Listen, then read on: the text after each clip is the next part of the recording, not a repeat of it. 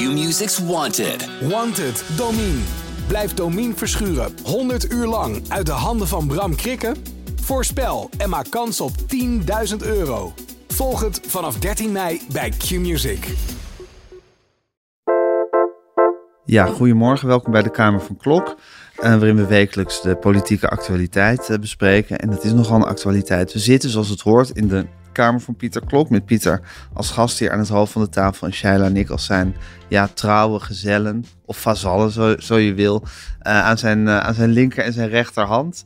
Een soort laatste avondmaal met heel weinig discipelen.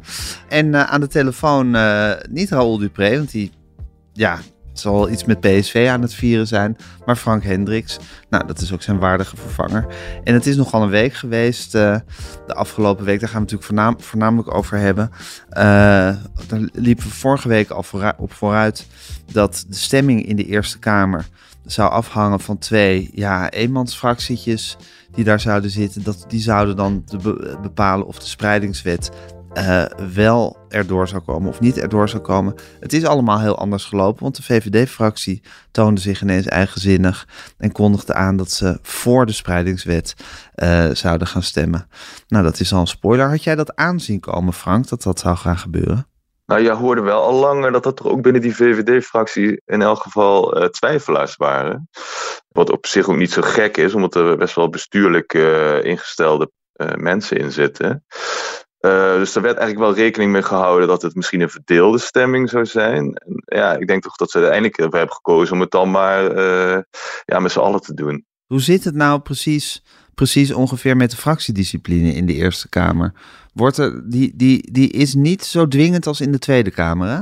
Nou, in de regel uh, wordt er toch altijd uh, eensgezind gestemd binnen fracties. Het is eigenlijk toch wel uitzonderlijk hoor, als je daarvan afgeweken wordt. Dus in die, die zin is het is die fractiediscipline er wel. En er is eerlijk gezegd ook altijd ook, toch ook een politieke afweging. Hè. Er wordt natuurlijk altijd wel gezegd, wij zijn uh, de chambre de réflexion. Hè. Wij, wij, kijken alleen naar de kwaliteit van die wetgeving. Maar ja, dat is gewoon niet zo. Er wordt gewoon uh, politiek ook gekeken wat nodig is. Uh, dus daarmee zie je eigenlijk dat die fracties in de Eerste Kamer bijna altijd hetzelfde stemmen als fracties in de Tweede Kamer. dus dat is hier ook helemaal misgelopen. Hè? Omdat de VVD in de Tweede Kamer tegen de spreidingswet en de Eerste Kamer nu voor. Uh, dus ja, dan heb je een probleem. Ja, het ding is natuurlijk dat inderdaad je zou kunnen zeggen dat de fracties van de Eerste Kamer de lijn van de partij volgen. Maar de lijn van de partij was natuurlijk eigenlijk ook niet zo heel erg duidelijk, aangezien je Zilgus nou was overduidelijk tegen die spreidingswet. Maar goed, een zeer prominent fractievoorlid, uh, fractielid, Erik van den Burg, was overduidelijk voor de spreidingswet, want die is de grote initiator van deze spreidingswet en verdediger ervan. En dan had je ook nog alle bestuurlijke VVD'ers, burgemeesters en wethouders overal in het land, die natuurlijk eigenlijk ook smeekten de Eerste Kamer om voor die spreidingswet. Dus eigenlijk los van dat de partijleider het eens zijn, was natuurlijk in die partij ook grote verdeeldheid, Shaila, over die, uh, over die wet. Ja, en uh, uh, Frank zegt net, het is misgelopen, maar het is van tweeën één. Hè? We hebben het hier vaak over gehad. Wat is nou de rol en functie van de Eerste Kamer? is die om de Tweede Kamer te, te, te dupliceren? Ja, dan kun je hem net zo goed afschaffen. Of is hij er om op een andere manier te kijken naar wat er aan wet en regelgeving tot stand is gekomen via die Tweede Kamer en om daar nog eens een keer rustig naar te kijken? Nou, als dat de functie is van de Eerste Kamer, ja, dan kan zoiets natuurlijk gebeuren. Ja. Dat er iets vanuit de Tweede Kamer komt van de Eerste Kamer zegt, nou, daar hebben we toch nog eens even anders naar gekeken. En wat je hier uh, Het is ziet eigenlijk wel een zuiver democratisch proces wat dat betreft, wat zich hier heeft afgespeeld. Ja, natuurlijk. Ja. het is altijd een zuiver democratisch proces. En Dat is uh, uh, hè, per definitie. Maar Omdat het een democratisch proces is, dan is het ook een zuiver democratisch. Ja, cirkelredenering. Ja. Maar het, wa- wat, wat, wat, wat in die VVD en, eh, speelt, en dat, dat speelt op dat hele migratiedossier, is dat het ook een partij is die gebaat is bij heel veel arbeidsmigratie. Hè. Daar zijn ze ook eh, heel erg gespleten op. Want aan de ene kant is het grote lek bij de migratie is de arbeidsmigratie. Tegelijkertijd verdienen juist VVD'ers er heel veel geld mee. Ehm, de VVD is, is gespleten op zijn we een bestuurlijke partij of zijn we een populistische partij. Dat, is een, dat, dat, dat zijn twee inborsten in die partij die die partij altijd parten hebben gespeeld. Dat was al bij eh, Mark Rutte, Rita Verdonk. Dat was eigenlijk ook kiezen we voor een bestuurlijkere eh, koers of, of, of kiezen we voor, eh, voor, voor nou ja, Plat wat, wat volks, populistischer insteek. Die, dus er zit, zitten alle inborsten in die partij. Ja, En in dit geval een heeft die- linkervleugel en een rechtervleugel. ja, ik weet niet of je het links of rechts moet noemen. Je hebt vrijzinnig liberaal en je hebt wat, wat conservatievere deel. Hè? Dat is, het is niet per se links of rechts, maar meer hoe vrijzinnig kijk je naar de wereld. Dus die inborsten zitten in die partij, die hebben altijd in die partij gezeten. En hier heeft die Eerste Kamerfractie, ik heb dat debat ehm, redelijk gevolgd die twee dagen en daarna nog even het hele transcript doorgelezen. Die eh, woordvoerder die dat heeft gedaan, mevrouw Kaljau, die overigens haar maiden speech hield terwijl ze al ruim 200 dagen in de Eerste Kamer zit. Zo werkt de Eerste Kamer dus ook. Het kan heel lang duren voordat je daar een keer eens aan het woord komt. Die heeft dat, ehm, vind ik, best. ehm, eh, ja, hoe zeg je Helder. dat? Overtuigend uiteengezet van hoe ze tot hun standpunt zijn gekomen. Namelijk toch zeer bevattelijk voor die hele ehm, bestuurlijke of onbestuurbaarheid die er is in heel veel gemeenten. En toch heel gevoelig voor wat heel veel, met name VVD-burgemeesters in den landen zeggen van ja, maar jongens, we hebben het eh, ook over verplichtingen die we moeten uitvoeren. En we kunnen geen menswaardige opvang meer bieden. Het moet echt anders. Ja, ik, ik, ik, ik, ik, ik zou niet het woord eh, misgaan of zo. Ja, als je er met een hele politieke bril naar kijkt. Maar als je er bestuurlijk naar kijkt, denk ik ehm, dat die fractie een afweging heeft gemaakt die zich denk ik best laat verdedigen. En ingewikkeld in die partij. Edith Schipper stuurt niet voor niets. Hè. De, de, de fractievoorzitter in de Eerste Kamer stuurt niet voor niets nu een brief naar de partijleden om toch nog eens een keer uit te leggen. Uh, maar het is wel een uitlegbaar verhaal, denk Ja, ik. en wat, wat natuurlijk heel verwarrend is, is dat, dat hier twee processen interfereren. Je hebt gewoon het ene proces, dat was het kabinet eh, Rutte 4, wat een wet indiende. En dat, dat heeft gewoon zijn eigen loop. En dat heeft hier zijn slot. En het kabinet had gewoon een spreidingswet nodig om zijn werk goed te kunnen doen. En uiteindelijk is de Eerste Kamer daarmee eens. Dat is eigenlijk een heel logisch en duidelijk proces.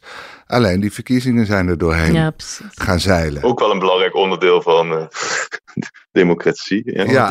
ja, jawel, proces. maar dat was Zeker. natuurlijk toen die spreiding. Dus, dus op een gegeven moment. En, en, maar die twee dingen gingen natuurlijk naast elkaar lopen. En het gekke is dat, dat we dus de hoofdrolspelers hebben een rol in beide processen. Want dit is nog steeds een wet die onder, eigenlijk- eigenlijk onder Dylan Jezielkus wordt ingediend. Hè? Dat is de verantwoordelijke minister. De, de verantwoordelijke staatssecretaris is inmiddels ook vier op de lijst. Dus je, je hebt gewoon twee parallele processen waarin, iedereen, waarin heel veel hoofdrolspelers ook nog een rol spelen. Ja, dat wordt heel En ook een verwarrend. dubbele rol. Het wordt heel verwarrend. Ja, en inderdaad, wat Shaila zegt. eh, in die oude rol, eh, of in die, dat eerste proces, is de VVD nog een bestuurlijke partij. Nou, Jezielkus heeft duidelijk voor een populistische koers ge- gekozen. Hè, door de deur open te zetten naar het PVV. Dus je ziet nu eigenlijk ook twee VVD's naast Ja. elkaar eh, functioneren. Ja. Dus dat is, ja, ik vind het vooral ook heel fascinerend. En de vraag is. Moet je in de formatie niet zeggen van ja, zolang wij niks nieuws hebben bedacht, moeten die oude processen gewoon doorgang vinden. En moet, eh, ja, zou je zeggen, Wilders ook gewoon een toontje, die moet zich daarbij neerleggen. Want ja, er is nog geen nieuw kabinet, er is nog geen nieuw bestuur. Dat is in feite wat Schippers ook zegt, hè, of, of doet. Ja. Dus, dus eh, nee, maar, maar dat willen ze niet. Hè? Want, en daar heeft Jezielkus ook een rol gespeeld. Die heeft op een gegeven moment zich met deze gang van zaken bemoeid. Die zegt Ja. namens de formerende partijen willen wij graag dat die Eerste Kamer Zeg nog even van stemming onthoudt. Ja, en dat was toch een blunder. Want vanaf dat moment kon ze niet meer zeggen van dit zijn gewoon twee gescheiden processen. Het land wordt gewoon nog bestuurd door het demissionair kabinet en die dingen lopen door. Ja, Ondertussen zijn wij aan het formeren, maar zolang wij geen nieuw eh, regeerakkoord hebben, geldt, ja, is, is, Ja. is, is, geldt het oude eh, in wezen. En, dat, en, en door de, zij heeft ervoor ge- wel, eh, ervoor gekozen om die twee dingen door elkaar heen te laten lopen. En daarmee heeft ze zichzelf Ja, dus grote zij- problemen gebracht. als zij die motie niet had ingediend, had zij zich nu kunnen verschuilen achter dit is nou eenmaal het democratische proces zoals het verloopt. We zijn keurig de regels aan het volgen. Het is niet anders. Ja, Ja. dat En is juist- ook wat ze nu zegt, maar het is niet zo geloofwaardig doordat niet- ze doordat- eerst die motie had Ja, ingediend. dat was echt, echt een heel blunder. dom was, en ja. daarmee laat zich nu, eh, eh, zit, zit, zit ze aan een touwtje bij Wilders. Ja. Want die, want die zegt van ja, je, je, zei, je, hebt, je, hebt, je hebt die motie toch ingediend, dus jij vindt dit ook belachelijk. En ze kan Jij bent tegen niet- die spreidingswet. Er, Ja. staat nog, er is nog geen nieuw regeerakkoord eh, verschenen waarin staat we willen de spreidingswet afschaffen. Dus in theorie kan Wilders haar helemaal nergens aan houden. Ja, Nee, maar toch, eh, als je politiek ziet, zij is partijleider geworden. Hè? Daar heeft de hele partij eh, zich achter geschaard. Zij heeft campagne gevoerd, dat staat ook in het verkiezingsprogramma. Eh, er moet eerst iets gedaan worden aan de instroom en dan pas eh, die spreidingswet, hè, waarmee uiteindelijk uh, spreiding van, de, van asielbezoekers afgedongen kan worden. dus ja, dat was de inzet van de verkiezingen. en nu zie je eigenlijk dat ja, een deel van de partijen, naar de onbestuurlijke reden, daar dan afstand van neemt. Maar goed, dat, ik denk dat dat best moeilijk uit te leggen is ook aan, aan de achterban en aan kiezers. Hoezeer uh, Schippers misschien nu haar best doet, ook met die brief. Dus ja, het heeft daar ook overduidelijk, uh, heeft natuurlijk ook iets met, in Den Haag wordt het in elk geval zo geïnterpreteerd, iets met het leiderschap van Jezilgus gedaan. Uh, hè, dit is haar inzet van de verkiezingen geweest. En dat is nu van de baan, want die wet is er. En dan kun je dan ja, proberen daar op een of andere manier een oplossing voor te zoeken. Maar dat is ja, toch een verwarrend beeld, zou ik, zou ik zeggen. Zeker, dat klopt. Dat is ja, maar ook dat allemaal heeft, waar. Dat is wel en een eenmaal aangenomen wet kun je ook niet zomaar zeggen, we, we gaan hem niet uitvoeren. Ja, maar de partij heeft zich daarachter geschaard. Hè? Waarin staat letterlijk de spreidingswet moet, moet niet worden ingevoerd? Nee, het staat er niet zo letterlijk in. Er staat, er staat in, er moet iets aan de instroom gebeuren. En wat er in dit debat in de Eerste Kamer is gebeurd, is dat um, er dusdanige toezeggingen zijn gedaan van ja, nee, maar dat, die instroom, dat gaan we ook stoppen. En daar komt dat Joep Doei en de Mazzel ook vandaan, uh, wat, wat nu zijn eigen leven is gaan leiden. En die veilige landers gaan we er allemaal uitgooien. Dus dat al die toezeggingen zijn gedaan. En dat uh, de fractie vervolgens heeft gezegd, dat vinden wij voldoende grond om te zeggen, ja, doe dan maar wel. Dus het gaat er ook om uh, hoeveel um, vertrouwen hecht je eraan dat uh, die instroom inderdaad ook nu al omlaag kan. En mhm. dat gaat in de praktijk allemaal niet gebeuren waarschijnlijk, maar... Dat die instroom omlaag gaat, nee, omdat dat, het gewoon niet te regelen is. Het is een bijna onbeheersbaar proces. ja. ja dat is bijna natuurlijk. Maar het zijn toch in feite ook twee verschillende dingen. Doel of je, of je ter apel ontlast en gewoon zorgt dat mensen die hier binnenkomen nou ja, een, een, bed hebben. Dus hoe, hoe karig het, ook is. en niet in een koude tuin hoeven te slapen. Ze, ze, heeft toch een aantal strategische blunders gemaakt door dit hard te eisen. Je had ook kunnen zeggen, naar nou, die spreidingswet, ja, we vinden ongeveer, we hadden liever eerst de instroom omlaag gekregen. Ja, maar het is nog Dus we gaan zodra we eh, de macht hebben, gaan we die instroom best met echt zo snel mogelijk omlaag brengen. Dat beloven we bij deze. In de meantime hebben we die spreidingswet wel even nodig al. Ja. Maar wij beloven plecht, dat had ze ook kunnen doen. Dus zij heeft zich op, in een aantal stappen eigenlijk klem gezet. Ze zet zichzelf steeds schaakmat. Zoals ze zich dat eerder met die PVV ook al heeft gedaan. Door, ze eerst, door, ze, door eerst met ze samen te willen werken. Nou, daar, zat, daar zat de aanname in dat ze ging winnen. En ze heeft, ik, ik denk dat zij niet goed in staat is om in scenario's te denken. Zij heeft iets dwingends in van ik ga dit afdwingen, want ik ben straks de grootste partij en zet ik deur open naar PV. Zij heeft niet gezegd wat als de PV de grootste wordt. Ze heeft ook niet gezegd wat als die Eerste Kamer toch voor de spreidingswet stemt. Ja. Stel. Uh, maar dat is dus typisch een bewijs dat zij niet zo heel knap... Ik kan het zelf ook niet, maar zij kan dus ook niet strategisch kan nadenken. Nee, als je strategisch moet je het alle Ja, want je moet dan altijd denken van... Oké, het kan ook zijn dat we kleiner worden. Ja. Het kan ook zijn dat de VVD-fractie in de Eerste Kamer... zich toch voor die spreidingswet gaat uitspreken. En dan moet je met die scenario's rekening houden... zodat je je woorden zo kiest en je positie zo kiest dat je in alle gevallen toch de winnaar kan zijn. Dat maar, is het maar Frank, en dat kan ze niet. niet. Maar Frank, ze denkt toch niet in er eentje na? Dat uh, de, ze wordt geadviseerd. Er zit een hele ja, top omheen. Ja, dat is, een, een gezamenlijke een strategie. fout. Ja, dat zal. Maar al die mensen zijn gewend, we rule this country. Dus het kan ook een, een ziekte van de partij zijn. Hè? Of, of bijna een soort natuurlijk lot van een partij die veel te lang mhm. bestuurt. Ervan uitgaat, wij blijven automatisch besturen. Oké, wat moet met, met, met die aanname, wat moet dan onze strategie zijn? En ze hebben dit Ja, en het is toch wel opvallend dat Rutte, die toch ongeveer met hetzelfde team aan het nadenken was, zich in al die 13 jaar bijna nooit in zo'n situatie terecht In het begin wel. En we vergeten hoe moeilijk het voor Rutte was in het begin. Hè? Die had ook nul gezag. Die heeft het echt moeten bevechten. Ja, had hij nul gezag, maar heeft, is hij ook zo... Weet ik wel, maar is hij ook zo vaak in een situatie gekomen dat hij, dat hij zichzelf eigenlijk in een onmogelijke positie had gemanoeuvreerd. Ik, eh, Rutte heeft een keer een motie van wantrouwen ingediend tegen het uh, laatste kabinet Balken. En dus toen zat hij nog in de oppositie. Mhm. En dat is hem ook echt op enorme, nou ja, was ook vandalisme, dom. Dat, hè, de, de reacties ook binnen de partij waren vergelijkbaar met die op uh, eh, Jezus. En toen zat hij tenminste nog in de oppositie. Dan kan je jezelf ietsje meer permitteren. Zeker, zeker, zeker. Dus ik bedoel, wat ik bedoel te zeggen is, het is niet vanzelfsprekend dat als je bij de VVD als leider begint, dat je een gezag van meten van natuurlijk is. En het is allemaal, ze hebben onvergelijkbare Nee, maar dit gaat niet per se over gezag, dit gaat over strategische blunders. Ja, ja, maar die heeft Rutte ook gemaakt. Die heeft echt een, een, een, een soort kerkhof van strategische blunders voordat er uiteindelijk voor een koers, een heldere koers was gekozen. Dus in die zin is het niet zo Frank, Frank wil hier heel, ja. heel verstandig Frank. over Ja, zeggen. precies. Ja, Frank. Wat knap dat je dat toch weet, Pieter. Maar ja, daarom ben je ook hoofdredacteur. Nou ja, zeker ja. Nee, maar ehm eerder zag, zag je bij de VVD, hè, want inderdaad, dat team is volgens mij niet heel veel veranderd. Zag je eigenlijk altijd bij die campagnes een zekere brutaliteit van Er gaat geld naar de Grieken. geld naar de Grieken, nee, geen cent naar de Grieken. Terwijl je eigenlijk al wist, dat, dat gaat niet lukken. Maar ook terroristen moeten sterven in de woestijn. Hè? Eerder we ze terughalen. Toen stond iedereen perplex van hoe kan Rutte dat zeggen? Want eh, we zullen uiteindelijk, hè, moeten we die mensen toch deels weer gaan terughalen, wat ook gebeurde. Maar dat valt en staat eigenlijk bij of je wint, wat Pieter zegt. Hè? Je moet die verkiezingen winnen en dan wordt veel vergeven, ook binnen de partij. eh, van ja, je hebt dit gezegd, maar nu, nu moeten we het toch anders doen en dan ga je dat uitleggen. Maar dan ben je de grootste partij, dan kun je ook heel wat klappen incasseren. En dat is natuurlijk het probleem van Jezus. Ze heeft dit gedaan, die inzet. Hè. We zijn tegen de spreidingswet, want ja, het staat dan niet letterlijk in het verkiezingsprogramma, maar het staat ook in het verkiezingsprogramma. Eerst afspraken maken over de instroom en dan pas over die spreiding. En ze heeft verloren. En ze zit nu in een positie dat haar, door die, eh, hè, dat verlies bij die verkiezingen, is haar status binnen die partij natuurlijk ook geslonken. En je ziet ook dat ook bij die bestuurlijke mensen binnen de VVD wordt het haar kwalijk genomen hè, dat, dat die deur is opengezet naar de PVV. En dat ze vervolgens is overlopen door Wilders in de campagne. Eh, dus ja, dat maakt het dan ook moeilijk. Want ik denk als zij die verkiezingen had gewonnen, was het, als haar status groter was geweest, was het ook moeilijker geweest voor die Eerste Kamerfractie om dit te doen. Dus eh, ja, het, eh, zo is vaak, hè, als je wint in de politiek ben je al vaak geniaal. Hè, want dat, was, dat overkwam Rutte. Die deed eigenlijk de meest brutale dingen tijdens de campagne, waar andere partijen durfden eigenlijk vaak niet zo ver te gaan.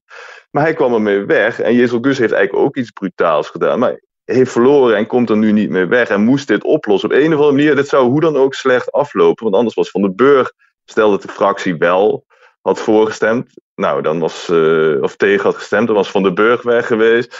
Een verdeelde stemming was natuurlijk ook een heel slecht signaal geweest. En dat zat er ook wel een beetje aan te komen.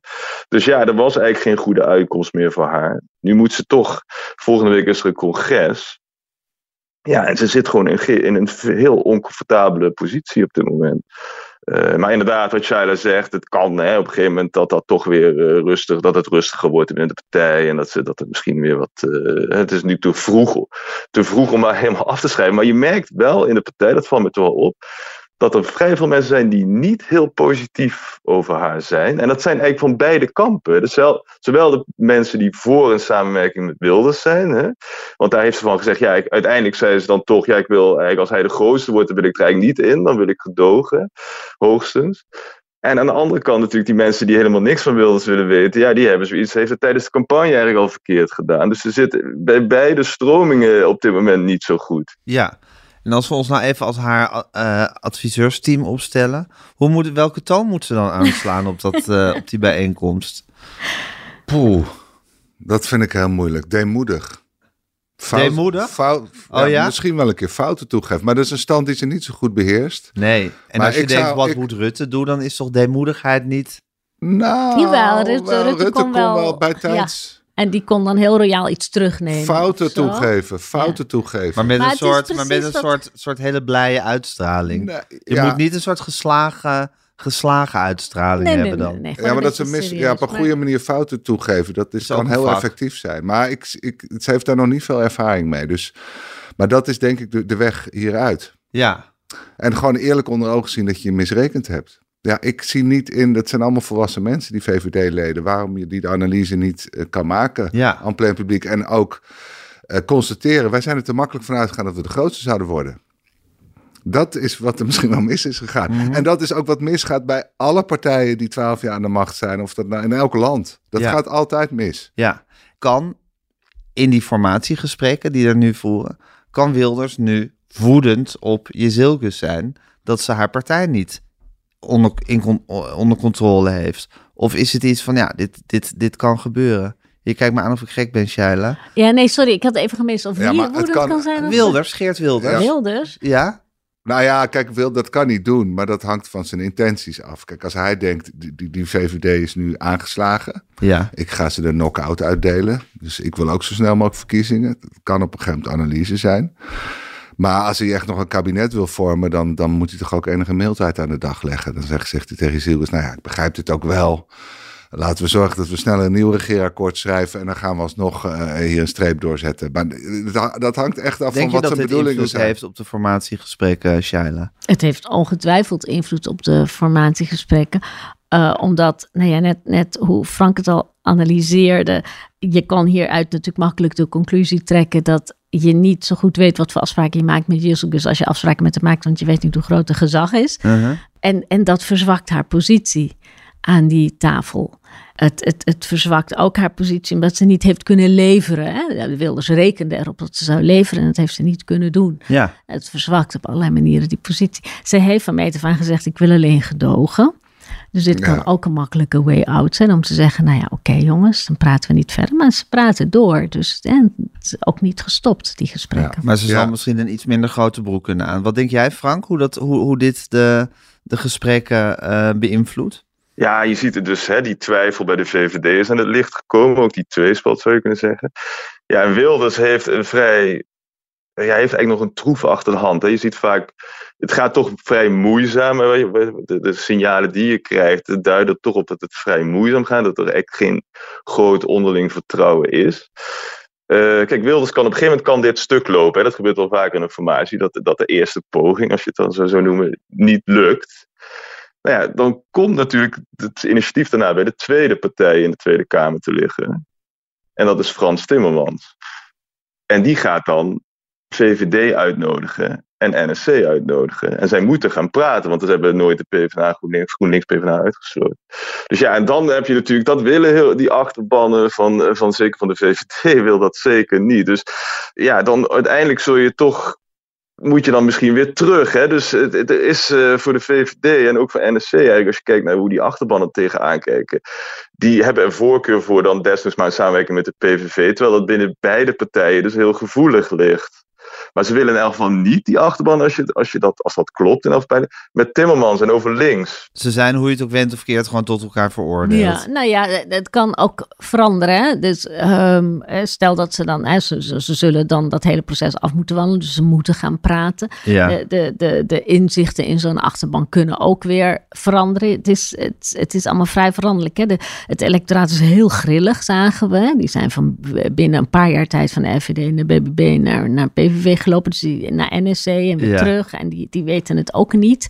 Dus je, je kan, je, je zou alles kunnen verkopen als je Ja, maar kijk, verkoopt. Edith Schippers, die dus de fractievoorzitter in de Eerste Kamer, heeft natuurlijk ook wel geprobeerd een uitweg te, te, te bieden. Ja. Die zegt, ja, maar de instroom wordt al naar beneden gebracht. Ja. Er is een, Europa heeft een nieuw een migratieakkoord gesloten. We weten zeker dat dit nieuwe kabinet uh, wat nou, gaat, gaat doen. ook. Dus aan de aanname is voldaan. Ja. Dus we kunnen met een gerust hart voor de spreidingswet. Dat is alleen jammer dat Schippers die uitweg heeft uh, gevonden. Dat had je Zielkes Dat had je Zielkes moeten doen. Omdat de wereld is veranderd. Kijk maar, Europa, er is een heel akkoord is er gesloten. Die ja, doen beloftes. precies het verhaal wat Maar dat heeft zij ook niet bij tijd gezien. En, en dat, toen had ze de verkiezing al verloren, mind you. Dus toen had ze moeten bedenken, wacht even. Het, het veld is helemaal veranderd, het speelveld.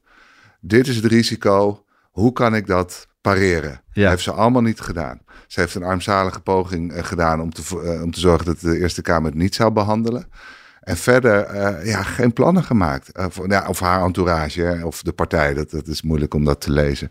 Maar daar zijn grote fouten gemaakt. Maar we, we hebben natuurlijk heel vaak over kaartjes naar Erik van den Burg ja, gepraat. Zeker. En het is toch ook wel heel knap hoe hij dit doorheen heeft gekregen. Terwijl... Hè? Over, over, kaartjes naar Erik van den Burg gesproken. Ja. Ik heb een van de laatste redenen waarom ik toch nog mijn Twitter-account aanhoud, is omdat ik daar vrienden heb gemaakt. En een van die vrienden is Jaap Vries, ook in de boekarest jeugdliteratuur uh, deskundige.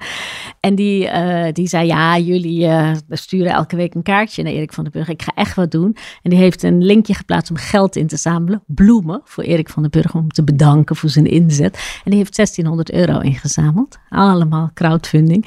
Ik zei, je kunt hem een heel vluchtelingengezin cadeau doen voor dit bedrag. Maar dat, uh, dus, dus, de, de, de, ja, de dus wij, moeten, wij blijven een beetje achter met onze lullige kaartjes. Ja, ik alleen maar even we moeten zeggen. wel eens een keer ook uh, leveren. Ja, maar mag ik toch ook nog... mensen inspireren ik nog na te denken op, over, op te zetten. over deze wet. Ja. Van moeten we er nou blij mee zijn of verliezen we ook iets? En volgens mij verlies je ook iets met deze wet. Want tot nu toe had je burgemeesters die moesten hun bevolking overtuigen dat het goed was om een asielzoekerscentrum uh, in hun gemeente ja, uh, te herbergen. Te, te, herbergen. Dus, en dan moest je dus vanuit waarde praten van luister, die mensen zijn op de vlucht. je moest ze proberen te overtuigen. Nou, die burgemeesters zeggen dat lukt niet meer. Ja. We kunnen ze niet overtuigen. We hebben hulp nodig van een wet, zodat Ja. wij straks Den Haag de schuld Het is een kunnen geven. cynische wet eigenlijk. Het is een cynische wet. Ja, Het, gevaar is dat straks niemand het meer uitlegt. Dat ze alleen maar zeggen, ja, maar het is vanwege die wet en we kunnen er helemaal niks aan doen. Of het is, je krijgt dan nog een bonus eh, als je Mhm. ze huisvest. Dus ja, we zitten helemaal geld nodig, we zijn gedwongen. Dus je kunt nooit meer een positief verhaal vertellen over vluchtelingenopvang. Nee. Dat is op termijn is dat heel... het moet allemaal met dwang en tegen heug Ja, en en- meug. En nooit meer met het idee van, want wij willen deze mensen ja, en dat is de- bieden. en, en, en ik zag toch ook wel een parallel met het stikstofbeleid. Want daar wijzen we ook dat naar Europa. In plaats van dat Nederland zegt: luister, onze landbouwsector is uit de hand gelopen. We willen beesten niet meer zo behandelen. We willen, eh, we willen dit Ja. zelf niet. Om, vanuit onze waarden, vanuit onze overtuiging. We gaan die boeren goed helpen. Dat je zo'n verhaal vertelt. Dat wordt nu niet verteld, want ja, het moet nu eenmaal van Europa. Je krijgt cynische politiek. eh, Heel formalistisch. ja, en, en, Ja. En, en ook politiek, die, die, die, ja, die, die ondergraaft je draagvlak toch op lange termijn ook. Dus deze wet was helaas nodig. Het, ik denk niet dat het anders kon, maar je- je- we hebben ook echt iets verloren. En ik denk dat het wel goed is om daarbij stil te staan. Ja, of we hebben iets verloren. Of het is wel een teken van de tijd dat zo'n wet nodig is. Ja, maar nu gaan de pijlen niet meer op de burgemeester, die gaan op de landelijke politiek. Dus de Ja, onvrede... maar de vraag is van, van hebben we iets verloren doordat deze wet is ingevoerd? Of hebben we iets verloren en daarom hebben we deze wet moeten, ja. moeten Ja, dus invoeren? is- Maar je versterkt het verlies. Je versterkt het verlies nog. Nou ja, omdat- je, je legt je neer bij het verlies. Ja maar, maar nu heb je nooit meer een burgemeester die dit gaat doen. Nee, dus daarom leg je je neer bij het verlies. Nou, dit kan dus niet meer. We kunnen mensen niet meer met woorden en met een soort gemeenschapszin overtuigen. Ja. Dus dan moet het maar allemaal via dwang. ja, maar ik ben denk wel En het kan voor een deel wel. het eens er zijn het nog altijd gemeenten waar het ook wel kan. Hè, waar dan nog steeds burgemeesters zijn die zeggen we gaan dit doen. En vervolgens een gemeenschap zeggen ja natuurlijk gaan we dit doen. Ja, maar dat is dus precies wat Pieter zegt. Maar het zijn dat- er niet genoeg. Nee, en dat, is- en dat, dat is een route die niet meer bewandeld zou, zou- Nee, want zal die, worden. die burgemeester krijgt straks de vraag van waarom gaan we dit doen? Worden we hiertoe gedwongen? Worden hier niet toe gedwongen? We zijn toch gek als we het doen? ja, Dus je krijgt een cynische mentaliteit. En, Ja. en, en dat is op termijn ja, zorgelijk. ja. Nee, of het is een uiting van een mentaliteit die er misschien al was. Maar ja, Ja. nee, ik, ik, Maar snap, die- ik snap die- wat je bedoelt. Ja, dus die mentaliteit was ja. er al, maar je, ik ben bang dat die mentaliteit hiermee nog verder versterkt. ja. En Ja. dat het nog iedereen, nou ja, goed, Ja. dat wilde ik nog even. Ja. En eh, lees je de Telegraaf nog wel, eh, Shaila? Zeker. Die zijn in alle staten, hè, Nou, die werkelijk. heeft echt, die, Die- die, de hebben Telegraaf is werkelijk... Fred Teven en Ja, nog twee andere anonieme VVD'ers Ja, opgetrommeld. maar en daar links- zes links heeft pagina's over en, eh, uitgesmeerd dat Wissel dus weg moet. voor Ja. links. En, eh, ja, en ook zo van, van links, we, ha- we hadden ze knock-out in de hoek liggen... en nu hebben ze ons toch nog een vuile streek geleverd. Zoiets. Weet je, dat is de teneuren Ja, in de die hebben, die hebben het hoofd van Edith Schippers geïnfiltreerd, denk ik dan. Ja. ja. Ja. Ja, nee, ja, maar dat is toch ook wel, even los van dat de Telegraaf, de Telegraaf staat natuurlijk ook voor iets. Dat is toch ook wel de teneur van als er dus zo- zo'n beslissing is van, van die, die, vieze, die vieze linkse ratten hebben het ons toch weer geflikt. Achtig. Welke linkse Maar hoe dan? Nou ja, maar dat is een beetje wat ik, wat ik in de, als ik, als ik door, die, door die app van de Telegraaf scroll.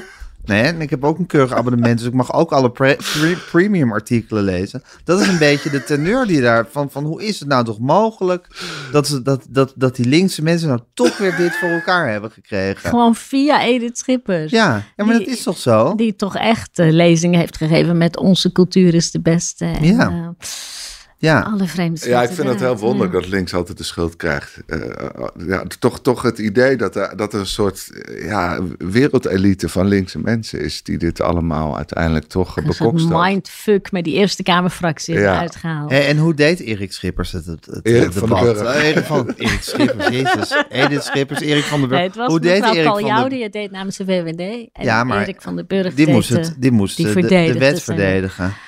Ja, toch wel ehm, ja, toch bewonderenswaardig. Toch ehm, een hele dag en ehm, met een soort onverwoestbaar optimisme. Nou ja, we hebben het er vaak over gehad dat hij dat met een soort onverwoestbaar optimisme. Hij doet alles met onverwoestbaar, Doet. met schorre stem en onverwoestbaar optimisme. Zeker. Ja. En eh, nou ja, weet je, en ook wel helder is over allerlei toezeggingen die mensen van hem willen en die hij waarschijnlijk niet helemaal meteen gaat kunnen waarmaken, maar wat hij, dat hij het toch ook, ook wel vindt. Het ging ook heel veel over die veilige landers. Hè? Dat zijn eh, ehm, mensen die komen uit, uit landen die, eh, waar, waar je geen asiel voor krijgt, omdat het eh, als veilig wordt Ja. geacht. Dus je weet dat die terug moeten. Die, maar die zijn onuitzetbaar, die laten zich niet uitzetten. Terwijl je denkt, hoe moeilijk is het, zet ze op het vliegtuig terug. Maar dat blijkt dus heel ingewikkeld te zijn. Nou ja, dan, daar is hij dan ook wel heel eerlijk in. Van ja, dat, dat, dat, dat, dat is inderdaad heel moeilijk, maar dat gaan we wel doen. Dus hij, hij, hij, hij belooft ook wel allerlei dingen waarvan ik denk, ik weet het niet hoor, of dat allemaal gaat lukken. Maar hij heeft, wat hij heeft is, dat, en dat appelleert een beetje aan wat eh, Pieter net zei. Ehm, hij spreekt vanuit een overtuiging. Je voelt aan alles wanneer hij daar praat dat hij ehm, dit een belangrijk onderwerp vindt. Dat hij deze wet niet loopt te verdedigen omdat dat moet of omdat dat zo is afgesproken, maar omdat hij het vindt. En het, het, het maakt echt uit als je naar een politicus luistert die iets verdedigt omdat hij het vindt. Of omdat hij denkt, ja, dit komt nu eenmaal zo goed Ja. uit. Of dit wordt nu eenmaal van me verwacht. Of dit is Ja. eigenlijk wel lekker om dit nu even zo Hij is te geen doen. technocraat. N- nee, en het is. ehm, en dat, dat maakt dat je zo'n verhaal ook gelooft en denkt: ja, maar dit is ook wat we moeten doen. En dat kom je niet altijd tegen. En dat is een kwaliteit die hij heeft en die hem ontzettend geschikt maakt voor de rol die hij nu vervult. Ja, is het niet toch ook een beetje wat? Hij is natuurlijk wel op de lijst gaan staan van een partij die campagne voerde tegen de spreidingswet. Hè? Dus stond hij gewoon op plek 5. Hij zit in de fractie die die motie heeft ingediend.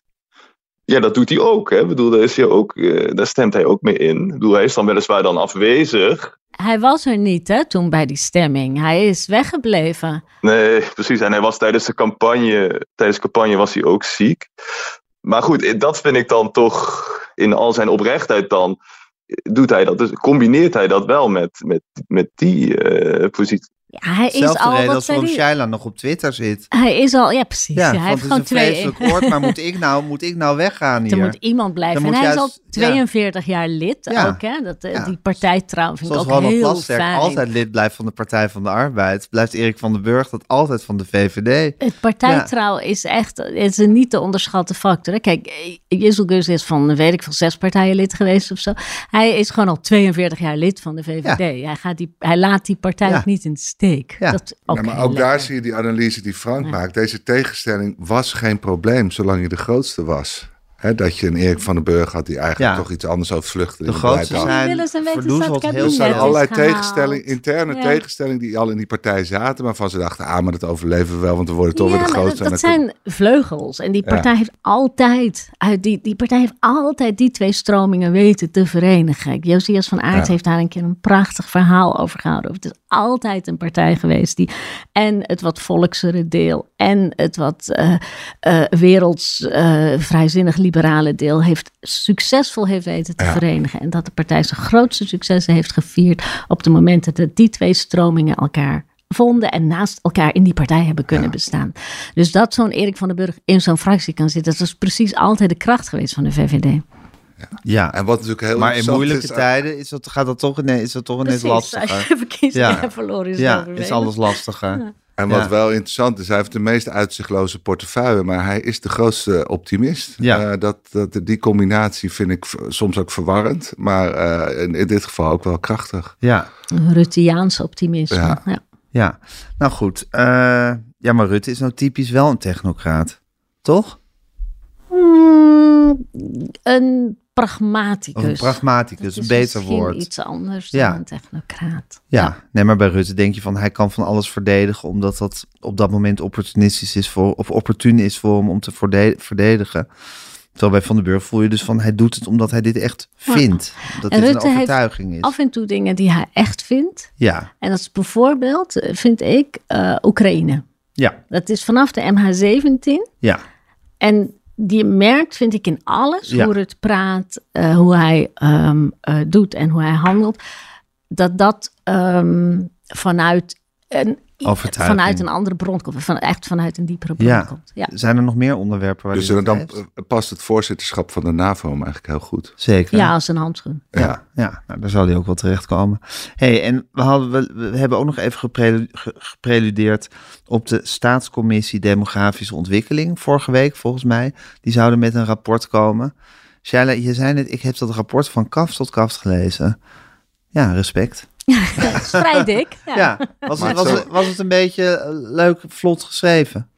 Ehm, het is, eh, ja, ja, nou ja, vlot eh, voor zover. Ja, was- is- was het is leesbaar? vlot ge- het is niet vlot geschreven, maar het is wel leesbaar. Het is, en, eh, aan de ene kant denk je, het, het, het heeft iets open deurachtigs, maar dat hebben dit soort rapporten altijd die een heel groot onderwerp over een hele lange tijdspanne willen vatten en ja. daar ook nog eens genuanceerd over willen zijn. Dus, dus het heeft iets open deurderigs van Ja. nee, je moet niet te veel immigratie hebben, want nee, dat, dat, dat, dat, dan wordt het hier te vol en je moet niet te weinig hebben, want dan hebben ze nodig. Sterven we uit. Ja. Dus je komt ergens op een soort midden. We hebben ongeveer een precies goed midden. Nou ja, weet je, dan begin je al te gapen. Ja, En dan komen ze uit op ongeveer 20 miljoen. Dat is precies de prognose die het CBS ook heeft eh, gedaan. En dan denk je, ja jongens, gaat er nog iets gebeuren in dit rapport? Waar het, het interessante, of wanneer het echt interessant wordt, dan houdt het rapport een beetje op. Dat is een beetje jammer. Maar er zitten wel een paar interessante noties in, die deels ook, ehm, nou ja, eh, eh, ehm, niet verrassend zijn, eh, omdat je denkt, ja, dat wisten we wel ongeveer. Namelijk dat je die asielimmigratie, dat dat lastig is. Hè? Dat is wel wenselijk om daar iets tegen te doen, maar Ja. hoe dan? En je zit gebonden aan internationale verdragen. Nou ja, eigenlijk het verhaal wat we al honderd jaar horen, ook in de politiek, ook, eh, ook van mensen als Erik van den Burg. Ehm, en dat de knop waar je het meest aan kan draaien, dat is ehm, arbeidsmigratie en studentmigratie. En die studentmigratie is dan nog iets minder problematisch, want dat zijn mensen die gaan op een gegeven moment ook alweer weg. Maar die arbeidsmigratie, eh, mensen die zich vestigen en ook nog, eh, ehm, en, en, en ook nog blijven en ook nog voor langere tijd. Ja. En dat je daar, dat is een knop waar je het makkelijkst aan kan draaien. Die, die van Zwol, die voorzitter van die demografiecommissie, die, die zei ook in alle interviews, ja, dat, daar moet je vooral aan denken. Hè. Dan moet je dus gaan denken aan welke arbeidsmigratie zou je niet meer willen hebben. Maar dan ga je dus echt vrij fundamenteel ingrijpen op de economie. Ik zat op een gegeven moment te lezen. Ik dacht, het is eigenlijk ook bijna extreem links wat hier staat, jongens. namelijk? Namelijk, eh, we moeten ehm, eh, af van goedkope arbeidsmigratie. Dat is echt een verhaal, een SP-verhaal, Ja. een, een, een, PvdA-verhaal. Ja, Ja. eh, de slachthuizen moeten we hier niet meer hebben. Distributiecentra moeten we hier niet meer hebben. Het klinkt allemaal ehm, heel erg eh, logisch en redelijk. Maar als je dat gaat doen, Ja. als je zegt we gaan slachthuizen naar Oost-Europa verplaatsen, dan zeg je eigenlijk we gaan de hele vleessector hier weghalen. Want waarom zijn die slachthuizen er? Omdat we al die koeien hier hebben. Omdat we varkens. heel veel varkens hier Ja. hebben en kippen, vleeskuikens enzovoort. Slachthuizen zijn hier omdat er niet met die dieren gereden mag worden. Want dat is eh, dieronvriendelijk. Ik- Slachten is natuurlijk ook dieronvriendelijk. Maar rijden, dat, is dat, dan nog zieliger. is dan nog zieliger. En je kan ook niet te ver rijden, want dan gaan ze dood. Dus die hele, dus je zegt in feite, dat, dat staat allemaal niet in het rapport. Maar daar komt het wel op neer. Dat je die hele slachtindustrie hier weg wil hebben. Je zegt dat je geen distributiecentra meer hier wil hebben. eh, waar ik me heel veel bij kan eh, voorstellen.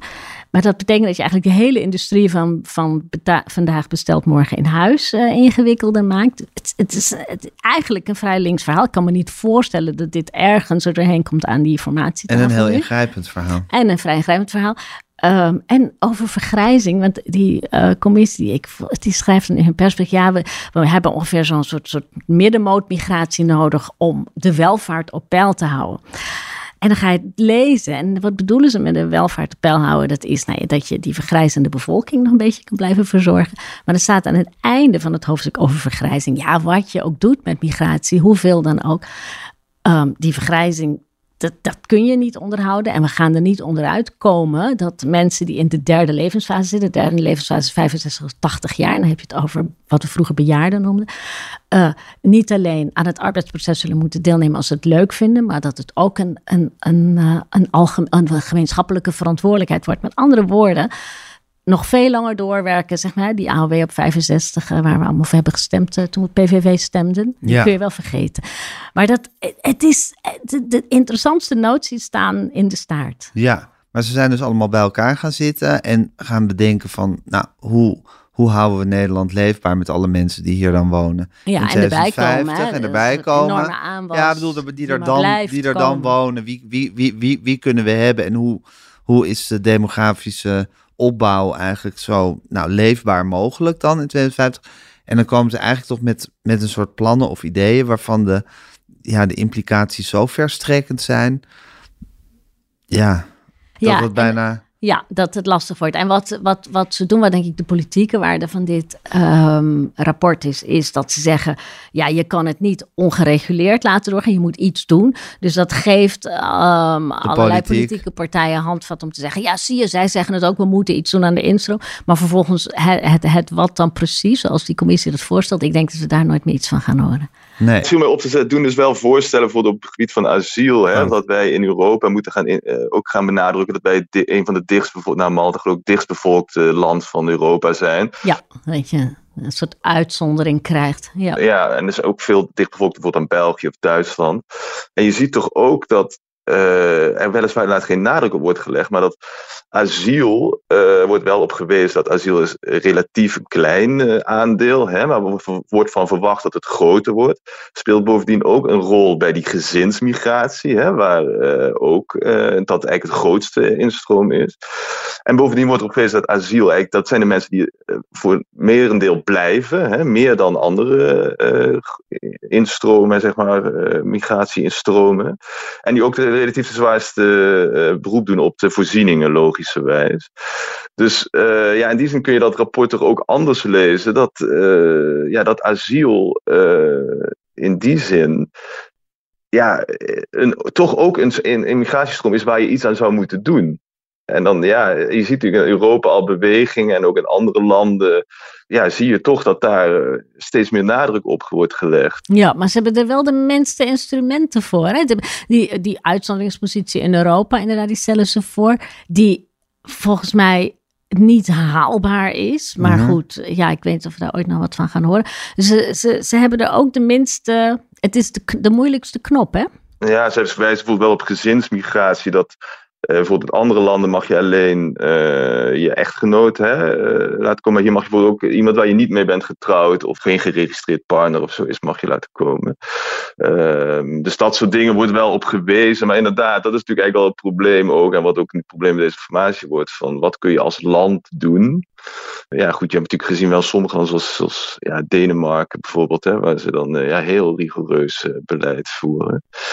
Ik denk dat het, dit zal ook gewoon hoe, ik denk dat links inderdaad zal eerder geneigd zijn om naar die arbeidsmigratie te kijken. Hè? Uh, wat, wat, we daar kunnen doen en aan die lagere uh, toegevoegde waarde hè, van, van het kas, uh, slachthuis en dergelijke. Terwijl rechts waarschijnlijk toch meer de nadruk weer zal leggen op die ja, die cijfers over asiel en wat dat de impact van is op onze voorzieningen en op, uh, ja, wat er, op de economie ook, hè, bijdragen aan de economie bijvoorbeeld. Ja, dus iedereen zal er zijn eigen, zijn eigen voordeel Ja, je kan het nog weer anders lezen, want je kan kijken wat zeggen ze nu precies over immigratie en alle mensen die er komen. Maar wat ze volgens mij vooral ook zeggen is, kies voor een bepaald scenario en zorg dat je maatregelen treft om de sociale cohesie uh, overeind te houden of te bevorderen. Ja. Uh, dus eerst moet je goed nadenken. Oké, we kiezen voor dit scenario. We gaan zo proberen die, die instroom naar beneden te mhm. krijgen. En dan, nou, dan, is, dan is dit dus onze bevolkingssamenstelling. Hoe zorgen we dat we daar toch een soort van geheel van maken? Ja. En dan kom je dus dat asielzoekers sneller mogen werken. Ja. Uh, dat, dat, dat, ja, dat je heel anders naar ze gaat kijken. En ook er echt voor zorgt dat ze onderdeel uitgemaakt van één land. Ja. Dus je kunt ook zeggen van ze adviseren om vooral sociale cohesie na te streven. Dus het, het vervelende is, het is een niet-politiek rapport wat direct politiek geïnterpreteerd wordt. Dat vonden wij al lastig om een kop op de voorpagina erbij te bedenken. Want je gaat automatisch, geef je er dan een politieke uh, ja. interpretatie aan. Van pleiten ze nou voor een immigratiebeperking of pleiten ze voor bevorderen van de sociale cohesie? Ja, ze bepleiten eigenlijk nergens voor. Ze analyseren. Ja. En, en dat is altijd heel moeilijk, omdat, uh, zeker voor politici, uh, om dat tot zich te nemen. Wat doen we daarmee? Want die gaan meteen af, waar ben ik het hiermee eens? Maar, maar uh, eigenlijk zou ik het mooi vinden als er nou wordt gegeven als een soort ja, analyse die, die onder de politiek ligt. Dat je dus bij alles wat je straks discussieert, dat je er naar terug verwijst. Weer. Ja. Maar dit is toch een soort gemeenschappelijke basis. Uh, maar goed, dat is, uh, ja, dat is, dat is ook een beetje wensdenken. wensdenken. Ja. ja, dat is een uto utopisch, utopische... En daar zit ik hier voor. Utopische, utopische gedachte. Nou jongens, even tot slot nog een politiek puntje. De belasting van de koning. Voor de, moet de koning belasting gaan betalen? Ja, iets wat natuurlijk altijd weer...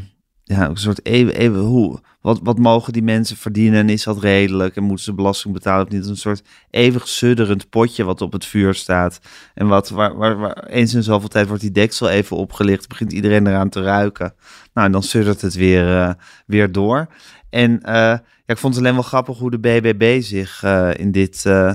in dit, in dit hele debat. Want eerst waren die dus heel erg voor belasting van de koning hadden zich over uitgesproken, zelfs in het verkiezingsprogramma geloof ik.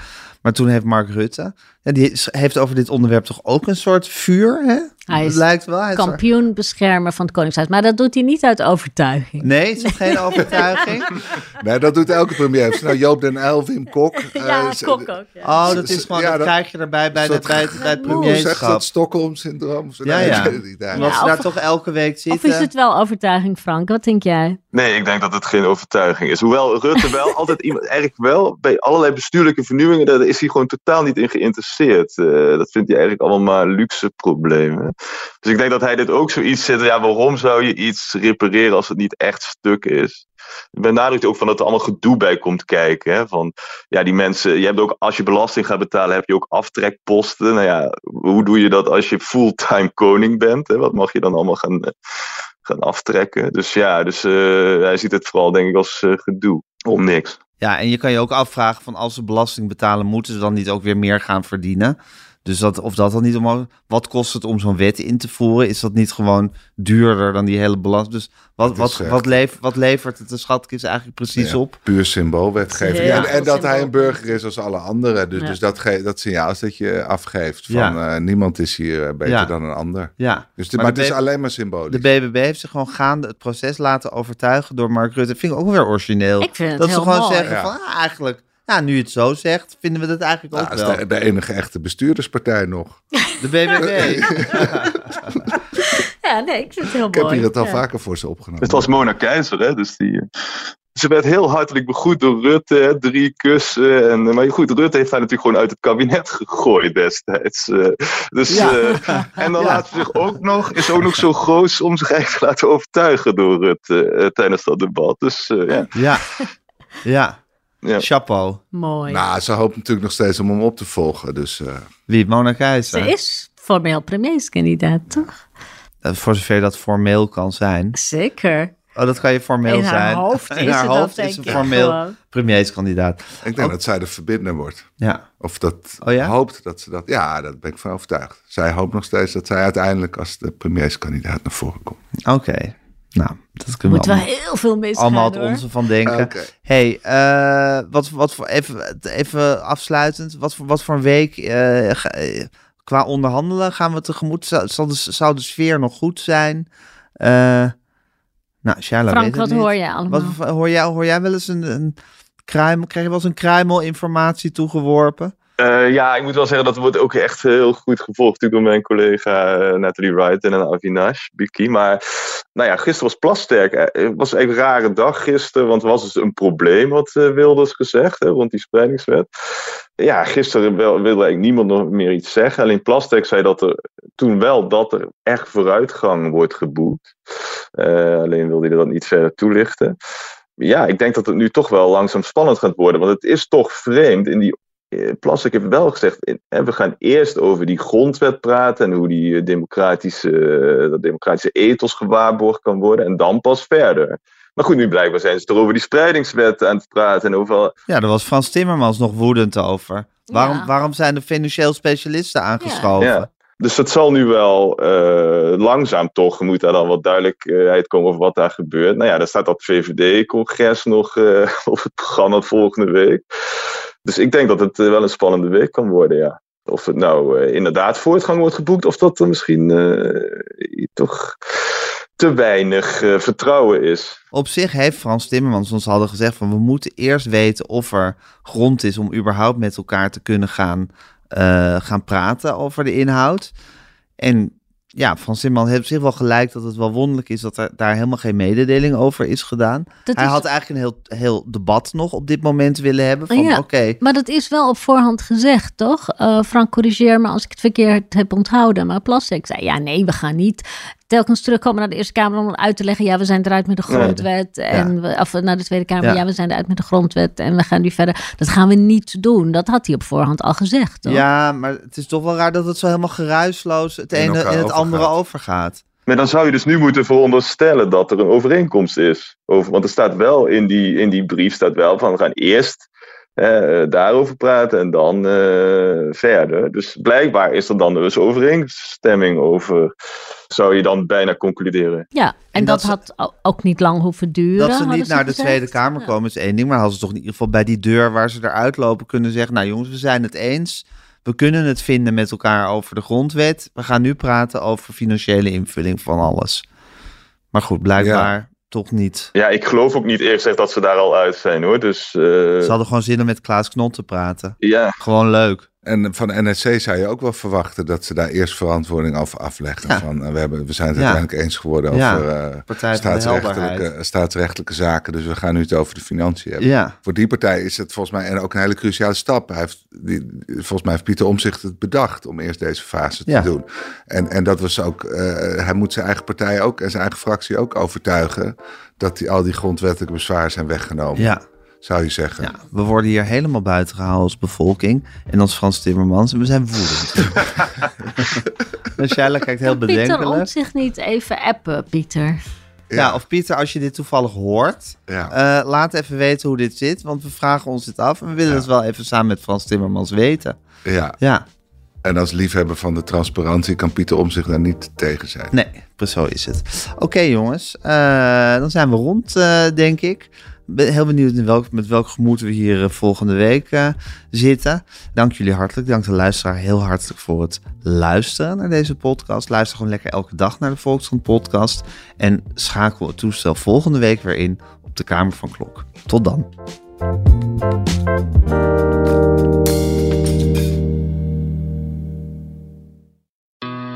Q-Music's Wanted. Wanted, Domine. Blijf Domine verschuren 100 uur lang uit de handen van Bram Krikken? Voorspel en maak kans op 10.000 euro. Volg het vanaf 13 mei bij Q-Music.